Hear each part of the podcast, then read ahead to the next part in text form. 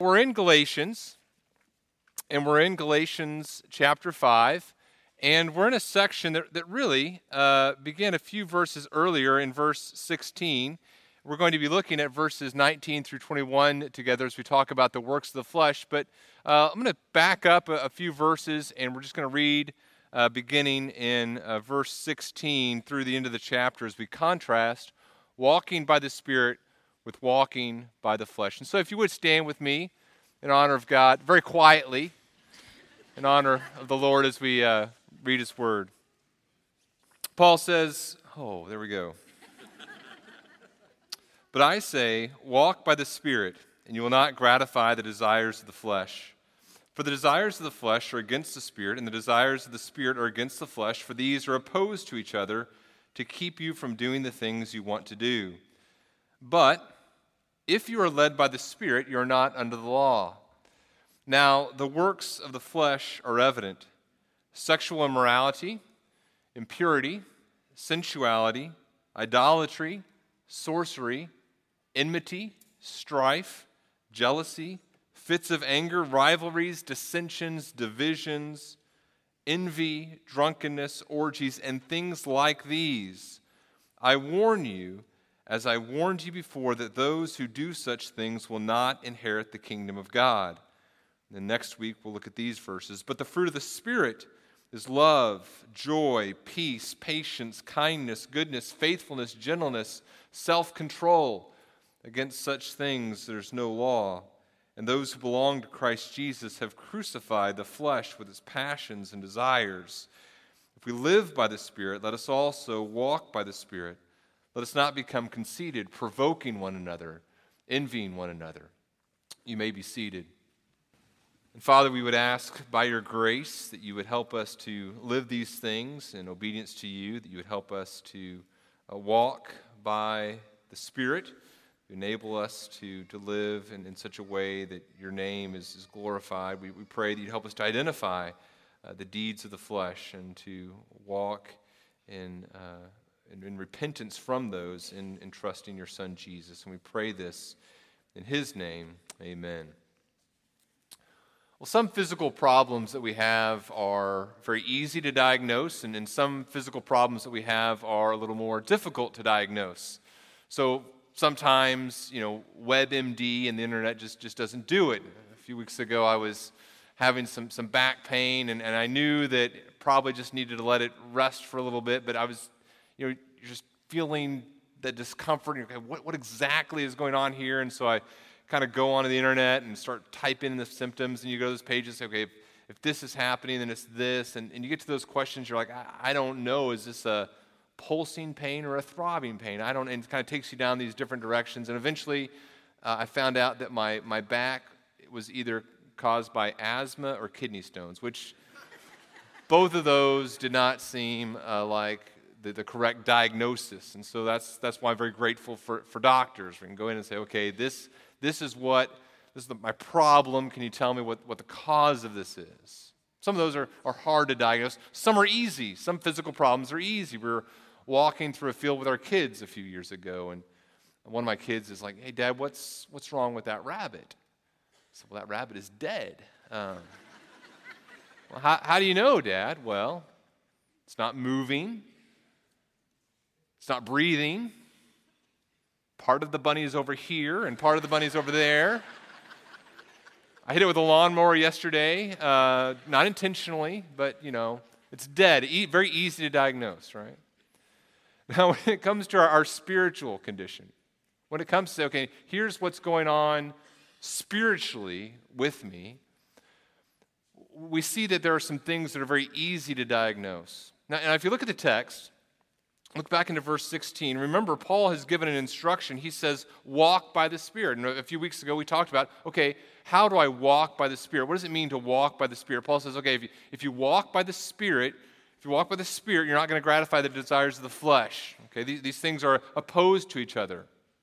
The, the, the, the spirit is opposed to the flesh. The flesh is opposed to the spirit. These things are in opposition to one another. And he says, I'm telling you, walk by the spirit. And so we talked about, okay, how do we do that? Now, now the question is, how can I be confident that I, that I am doing that? So I, I, try to walk by the Spirit, not, not on the basis of my own works, but turning to Jesus Christ and trusting in Him and by His, by his enabling strength, doing the things He's called me to do. Okay, I, I think that I'm doing that. Now, how can I be sure that I'm doing that? And, and Paul says, look, it's, it's really easy. In some ways, it's, it's very easy.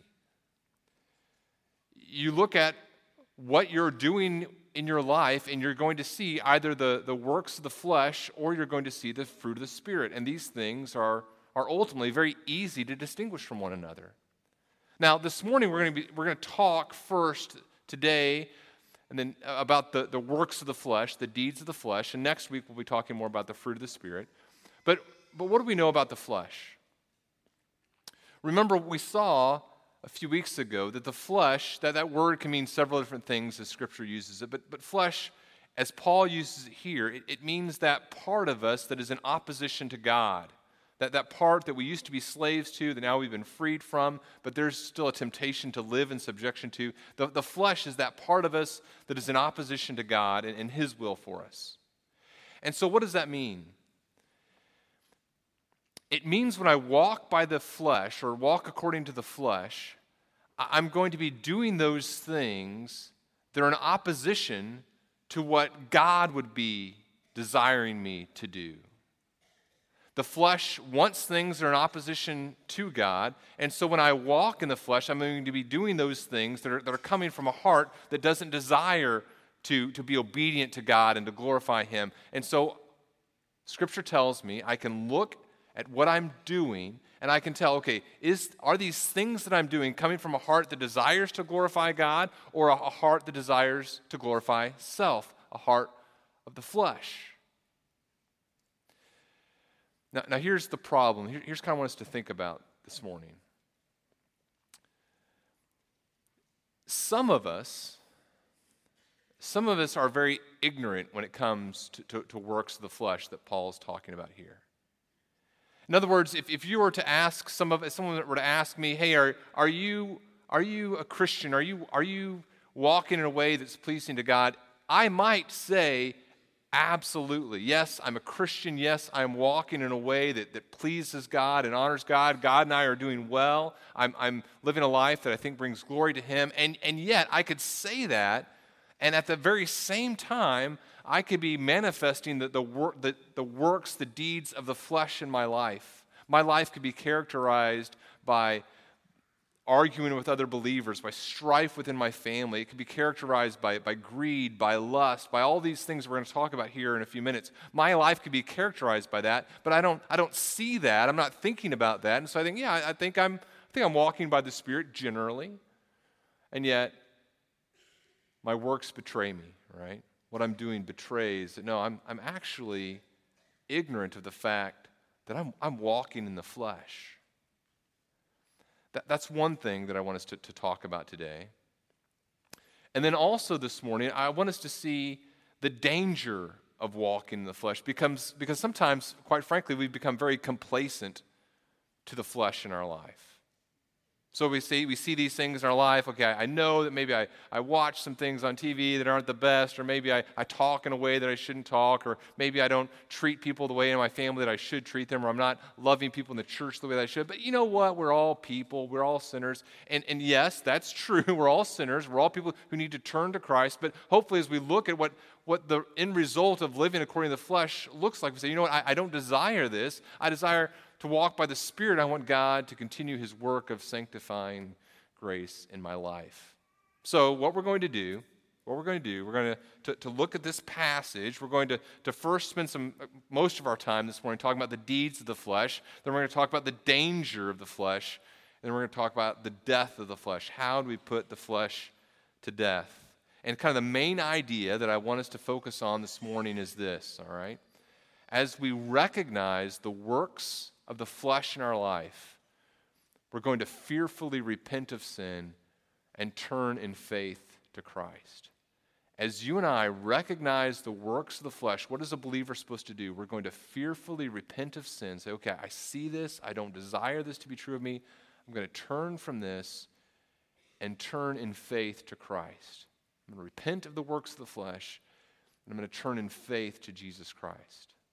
So let's talk through this. Here's the first thing I want to talk about. Let's first talk about the deeds of the flesh, and these are recounted for us in verses 19 through 21. Now, before I start going through these, there's something I want you to notice. Look at what Paul says.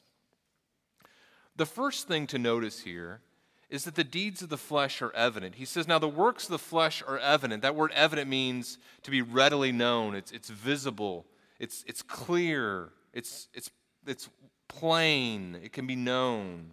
And, and why is it evident?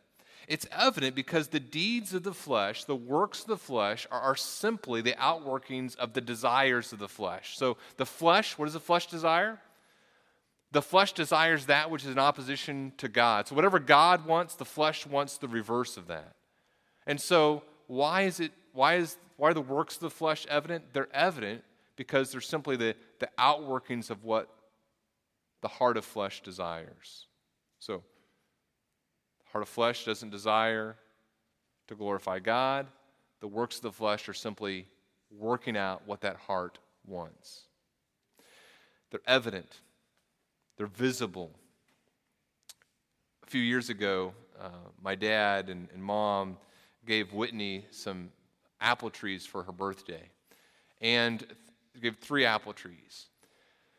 Now, now two of the apple trees, um, well, they could use some work. They're, they're not doing that great. You know, if you were to look at those trees and you weren't, uh, if you're, let's say me, if I were just to look at that tree uh, and I didn't know what it was, and you say, Daniel, what kind of uh, tree is that? I would say, I, I don't know. It, it's a tree. It's not big enough for climbing yet. I don't know. I can't tell anything about it. But the, the third tree is doing well.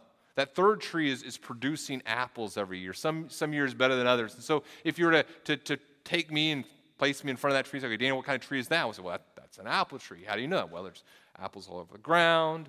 There's apples coming out of it right now. You pick them off this tree. These, this is an apple tree. It's, it's evident, it's clear. Now, when it comes to the works of the flesh, the things that, that come out of the, the person who's not walking the spirit but walking the flesh, it's, it's evident, it's, it's visible. You can, you can know it, you can see it, you can discern it. Why? Well, again, there's the spirit and the flesh. These things are opposed to each other, and the fruit of each, the, the works of each, are going to manifest themselves. And so, what we're going to do is we're going to look here at the, the works of the flesh and we're going to see kind of four categories of desire. So the flesh desires that which is in opposition to God. And so we're going to see kind of four categories of the things that the flesh desires that are in opposition to what God would desire.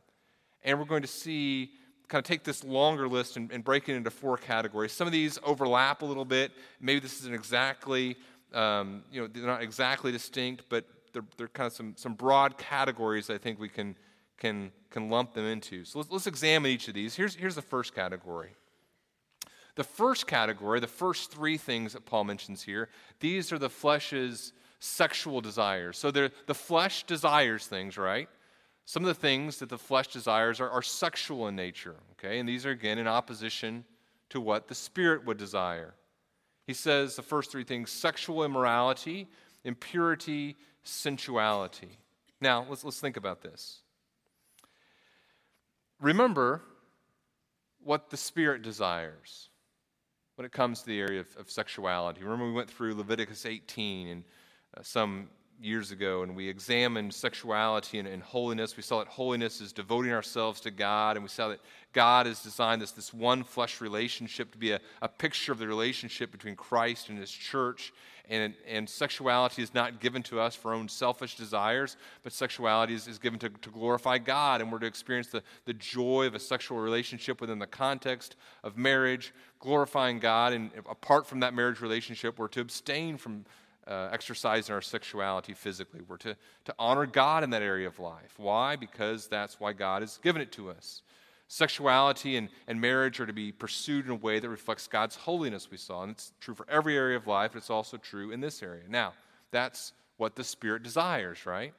The Spirit desires that you and I would use the, the sexuality that God has given us not to glorify ourselves, but ultimately, just like every other resource, every other thing that God has given us, we're to use it to glorify God. That includes the area of, of sexuality.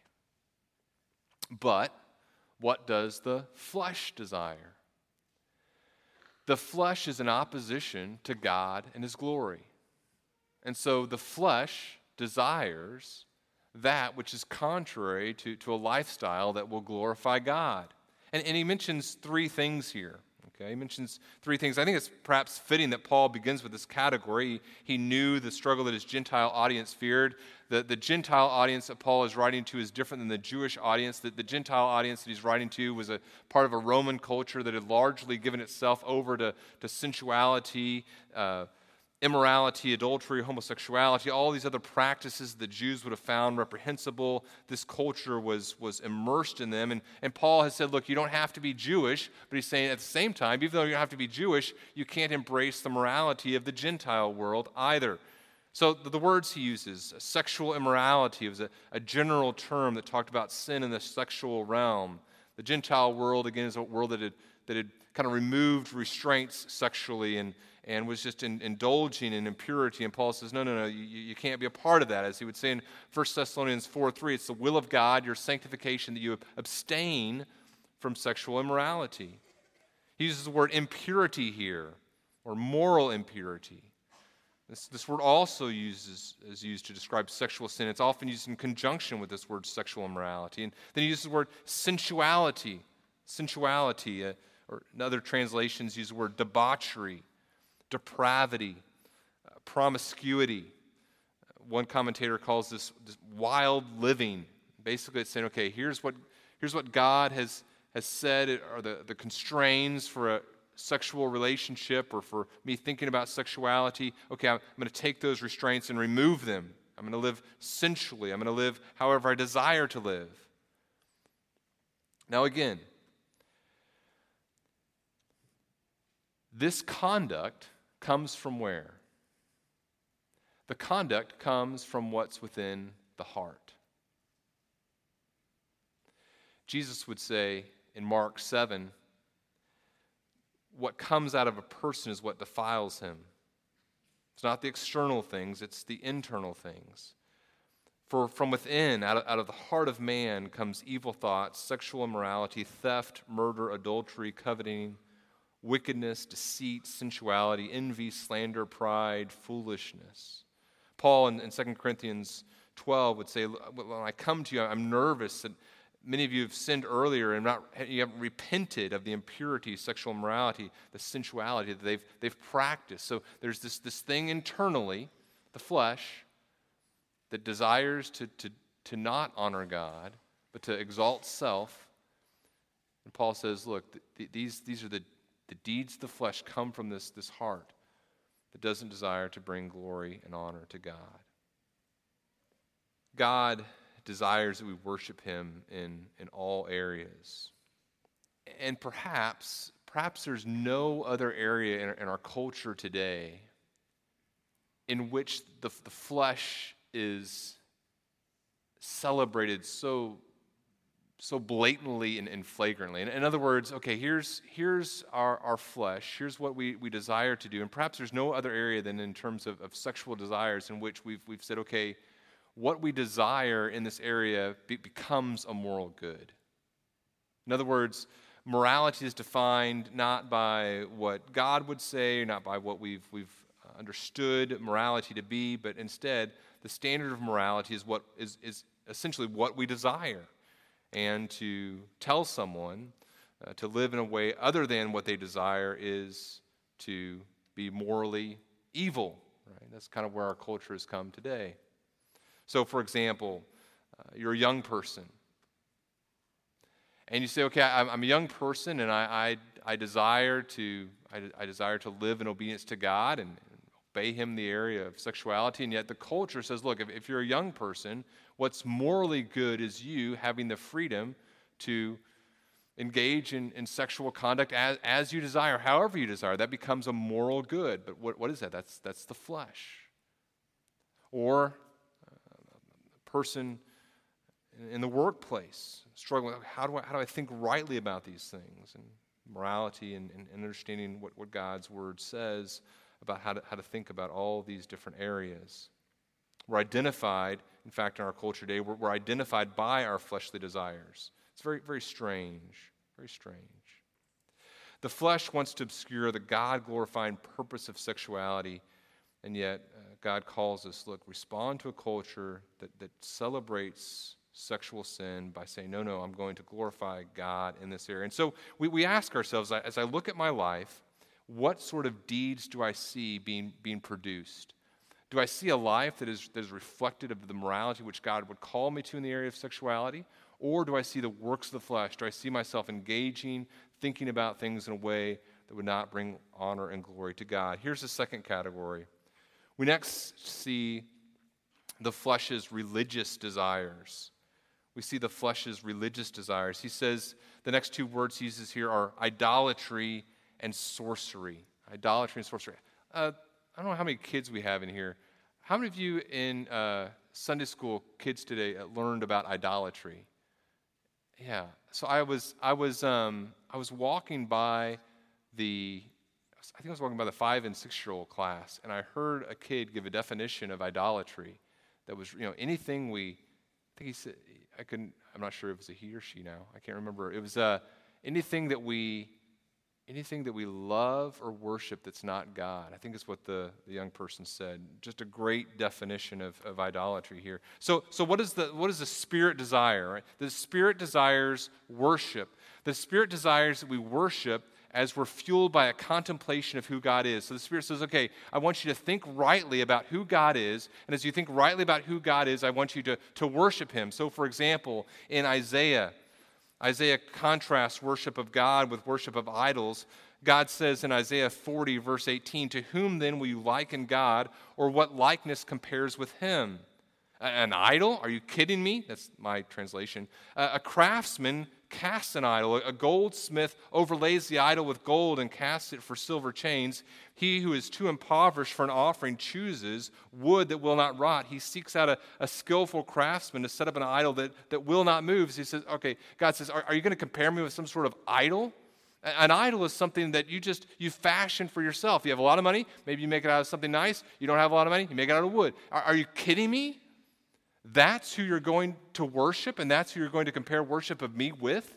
And then God goes on, and in verse 25, he says this to, to whom then will you compare me that I should be like him? Says the Holy One. Lift up your eyes on high and see who created these. He who brings out the, the stars by number, calling them all by name, by the greatness of his might, and because he is strong in power, not one is missing. He goes on and talks about the, the awesomeness of, of God. And so Isaiah's point there, as God speaks to Isaiah, is look, if you're going to worship me rightly, don't fashion some image of me and say, okay, this is God, and, and he's a really nice guy, and this is kind of the, the beauty of the God that we were. Don't, don't fashion some idol, call it me, and love and love it and worship it. Instead, contemplate the revelation that I've given you of myself.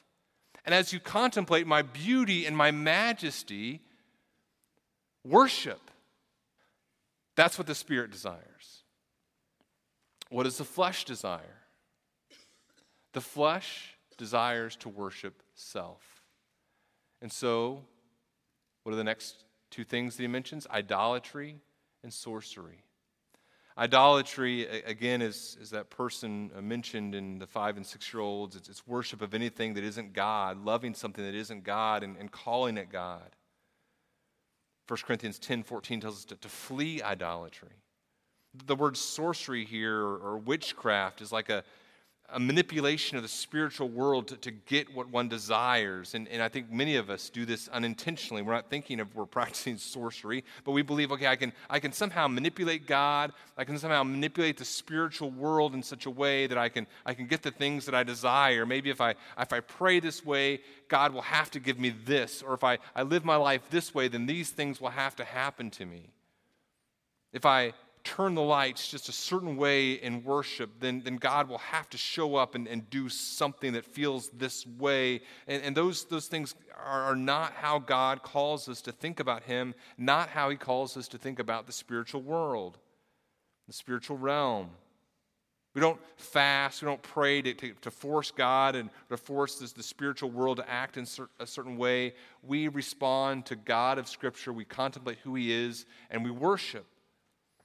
Jared Wilson in the book, The Gospel Driven Church, talks about this in the context of, of the worship service.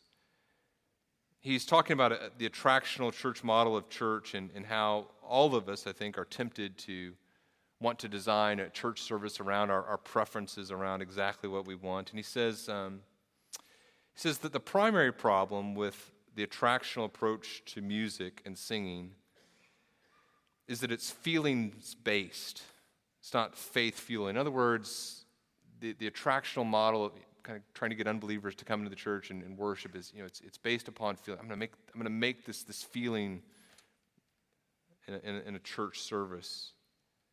He says it's, it's not based upon on faith. Okay, here's who God is and contemplating his beauty and responding in worship to that.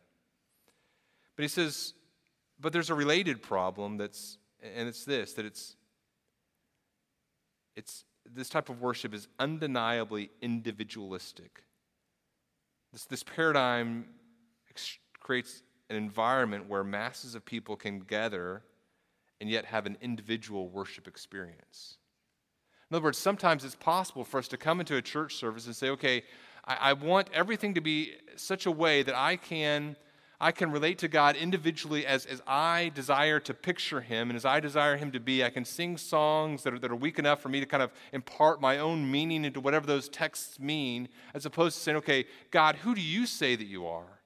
And, and, who do you tell me that you are? Okay, help me understand who you are. And as I understand who you are, on the basis of your word is revealed through the Spirit teaching me through song and through the teaching of the word, that's the God I'm going to worship and respond to. Do we see this fruit in our lives? Do we see idolatry?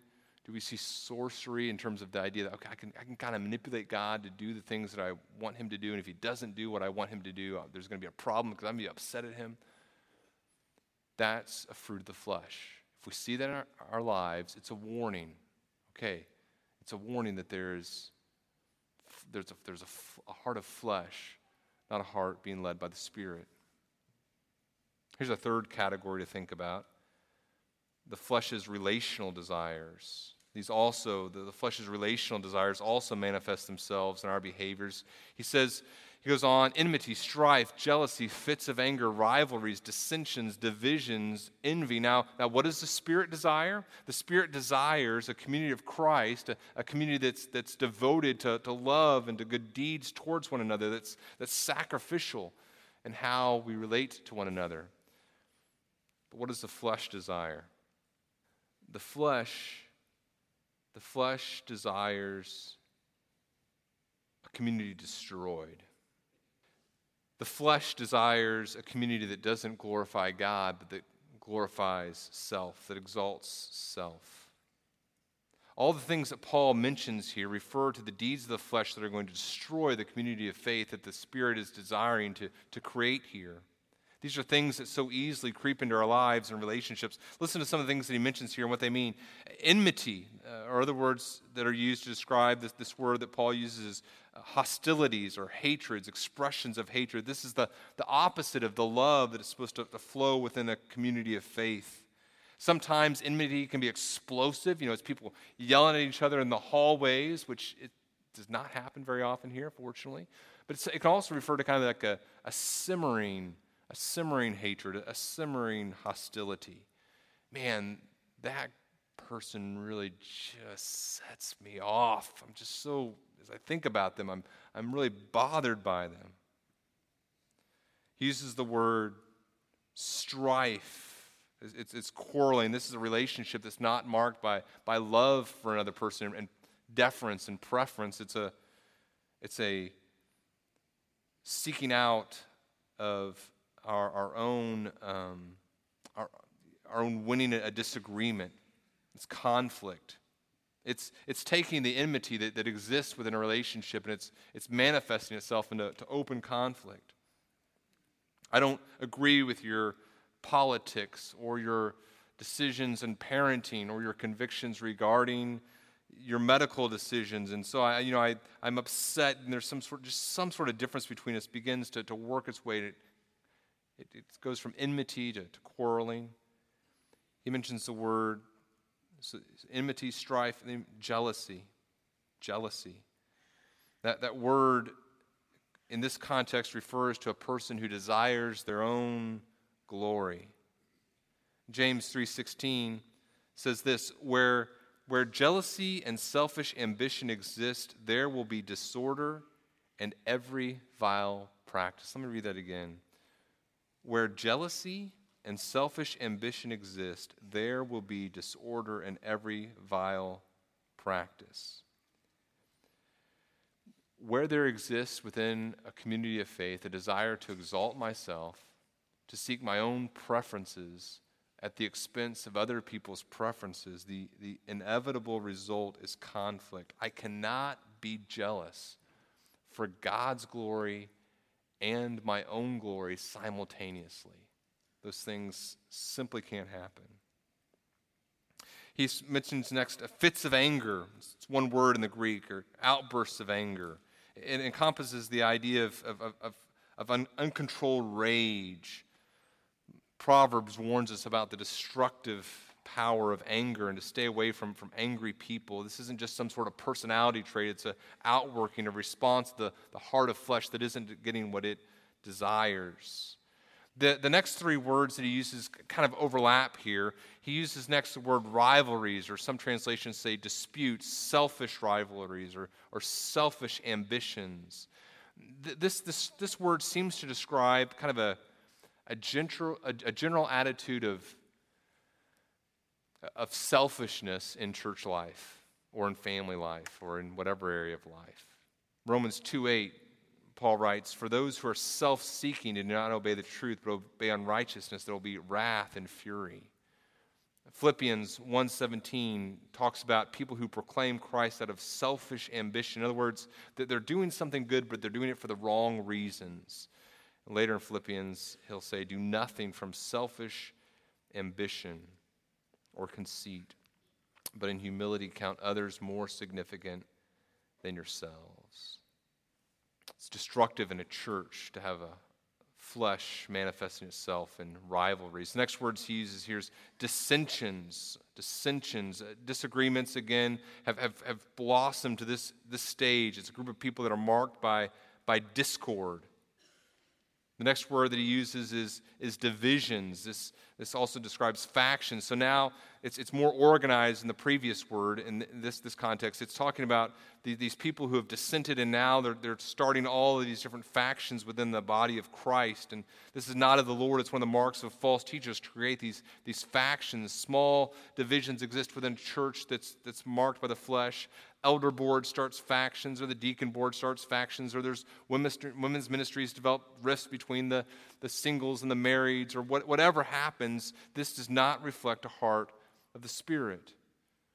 Next word he uses is envy is envying. I want to have what you have instead of being contented with what god has given me.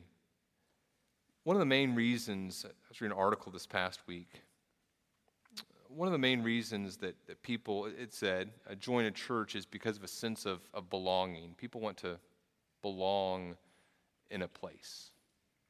But it's good, right? It's good. If you don't feel like you belong at your church, that's, that's not a happy thing. But that desire, that desire can also be a fleshly desire, right?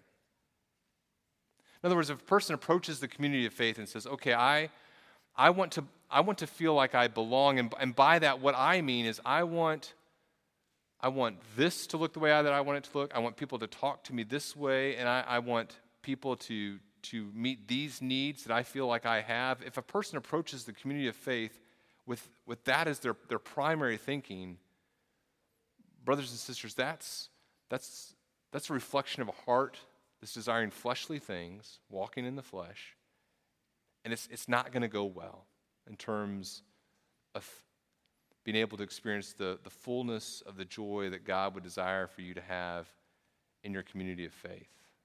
Because inevitably, people are not going to treat us the way that we should be treated or even want to be treated, much less want to be treated. Instead, the, the heart that's guided by the Spirit says, okay, I'm, I'm going to approach this community of faith not with, okay, uh, I'm envious, there's divisions, I, I want uh, people to I have these selfish ambitions. I want people to recognize me for what I'm doing. Instead, that the heart that's, that's being guided by the Spirit, we'll talk more about this next week, approaches the community of faith and says, okay, I have the ability by God to minister to the people that He's brought me in relationship with. I have the opportunity to, to model the grace of God in my relationships with other believers. This person over here, I'm not pointing, I'm pointing at Mike. This person over here is kind of a jerk, right? Actually, I'm pointing at where I was sitting earlier. That person is kind of, I mean, just between us, he's kind of a jerk. My, my, God has not placed me within the community of Christ so that I can be offended by the jerk or that I can be jealous of what someone else has.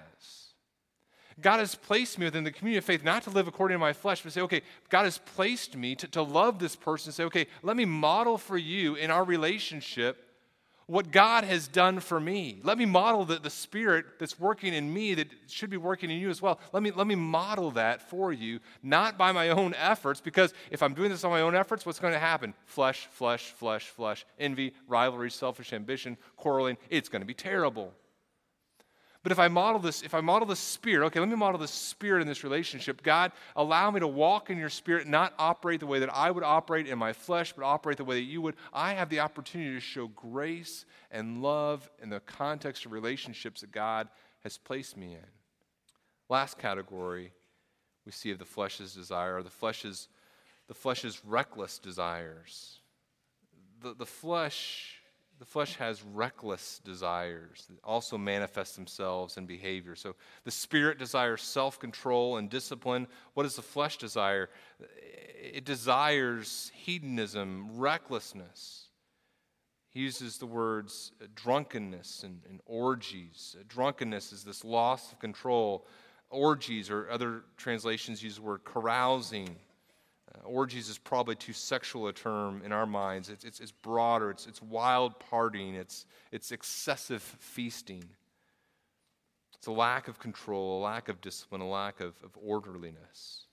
The flesh doesn't desire shackles, the flesh desires freedom misconstrued. Not freedom to worship God, but freedom to engage in destructive behavior.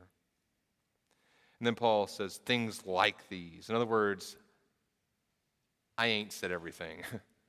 There's a lot more deeds of the flesh that I can mention.